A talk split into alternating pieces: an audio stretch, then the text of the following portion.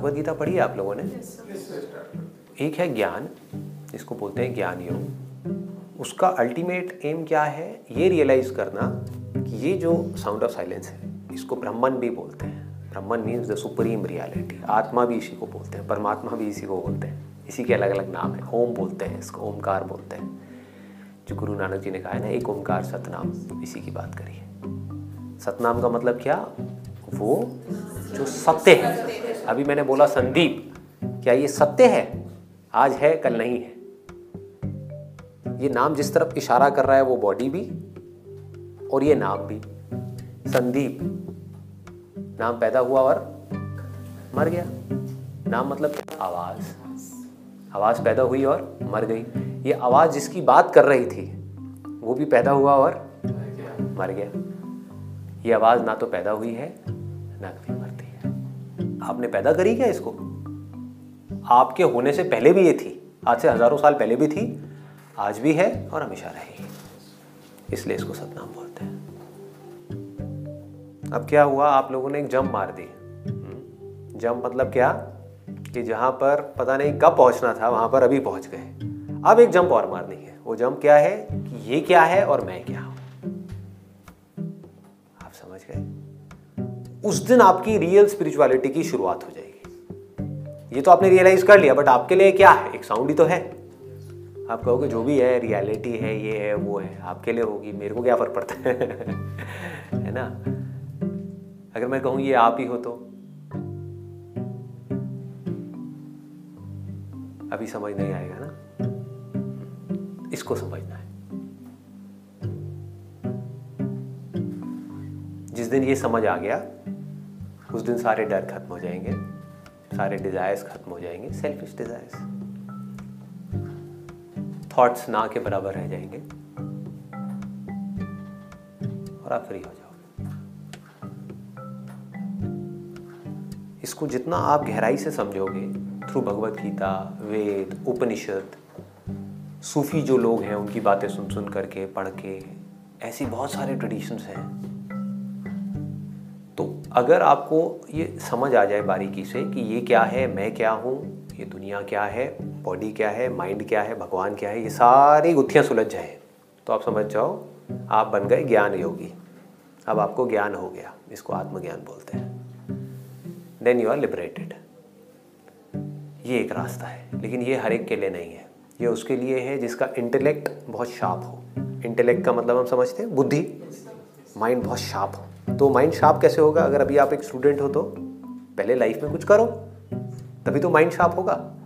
अगर आप कुछ कर ही नहीं पा रहे अपनी लाइफ में तो आपका माइंड एक जगह पे टिकेगा कैसे?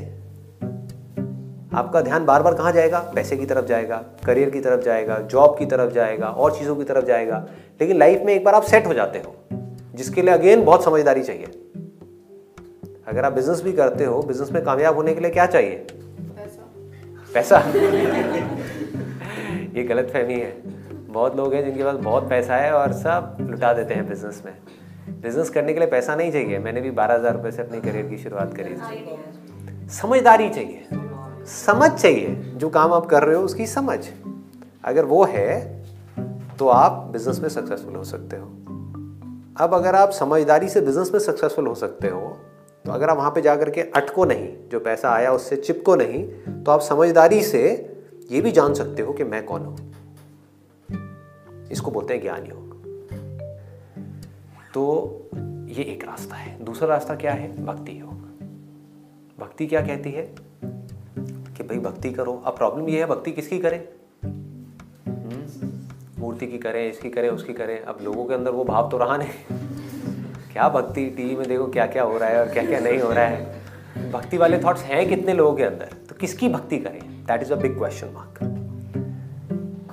तो ये जो साउंड ऑफ़ साइलेंस है जिसको भी आपने सुना है अब यहाँ पर आपके अंदर एक फेथ होना चाहिए।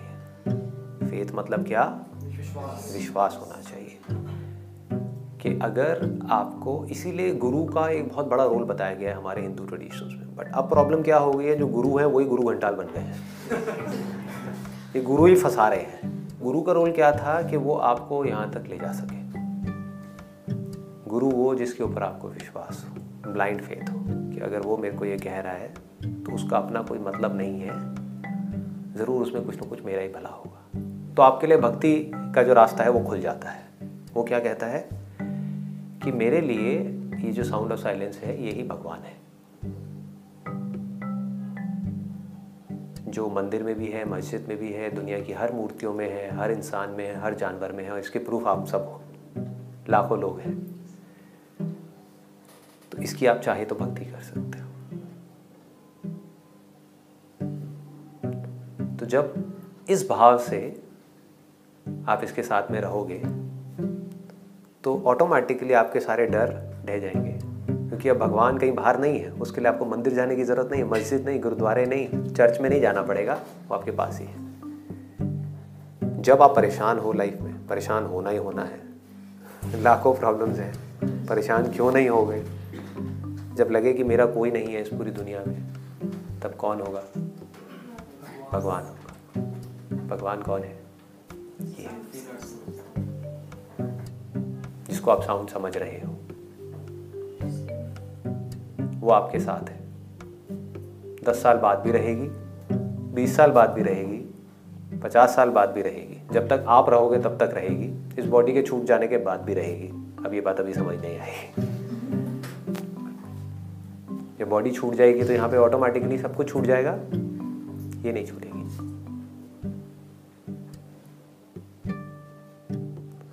तो अब अगर ये भाव आपके अंदर पैदा हो जाता है तो यहाँ से सरेंडर आ जाता है। कि जब भगवान मेरे इतने पास है तो कहीं जाने की ज़रूरत क्या है? कुछ किसी से डरने की ज़रूरत क्या है? तो आप क्या करोगे? यहाँ पर अपने आप को सरेंडर कर दोगे। इस साउंड ऑफ़ साइलेंस के हाथ में अपने आप को दे दोगे। And you will be peaceful ठीक है जी? लास्ट रास्ता क्या है? कर्मयोग। कर्मयोग का मतलब क्या है? ये बहुत कम लोग समझ पाते हैं। कि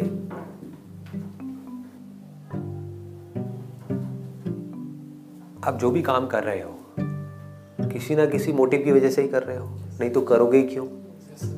ठीक है ना? कोई ना कोई डिज़ायर होता है। तो आपके काम करने की वजह से या तो वो डिज़ायर पूरा होगा या नहीं होगा, आपकी एक्सपेक्टेशन या तो पूरी होगी या नहीं होगी। हो जाए तब भी और नहीं हो तब भी, भगवान के हाथ पे छोड़ दो। काम अपना प्रॉपर तरीके से करो। इसको बोलते हैं कर्म इतना सिंपल है। भगवान कौन? ये रहा। हमारे पास ही है, कहीं दूर नहीं है। इसके लिए पहाड़ों पर जाने की ज़रूरत नहीं है। मेडिटेशन करने की ज़रूरत नहीं है। ये बड़ी गलत फहमी है। जो लोगों ने कुछ जो अपने ये है ना ऑर्गेनाइजेशंस हैं, उन्होंने अपने फ़ायदे के लिए ऐसी ऐसी चीज़ें फैला दी हैं कि भगवान को पाने के लिए आपको पता नहीं क्या क्या करना पड़ेगा। आप कुछ भी कर लो, आना फाइनली यहीं पड़ेगा।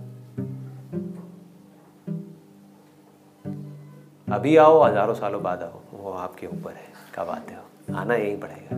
इसके बिना मन शांत नहीं होगा। तो अब अगर अपने जो भी आपको मिला या नहीं मिला, सब मेहनत करने के बाद भी, वो अगर आपने इसको सरेंडर कर दिया, आपने बोला, भाई, तेरा था, तुझे को दिया, खत्म। तो आप टेंशन फ्री हो गए। नहीं किया तो क्या होगा? रोते रहो। रोते रहो। कुछ मिल भी गया तो वो जाने का डर बना ही रहेगा। उसने जाना ही जाना है। नहीं मिला तो रोगे रोगे मिल गया तो और की चाह पैदा हो जाएगी। फिर उसको पाने के लिए पागलों की तरह भागते रहोगे। फिर वो मिले ना मिले उसकी भी कोई गारंटी नहीं है। तो हर तरफ़ दुखी दुख होगा। इतना सिंपल है। दिस इज़ कॉल्ड स्पिरिचुअलिटी अगर ये चीज़ हमको समझ आ जाए धीरे धीरे हमारा जो मन है वो शांत हो जाता है।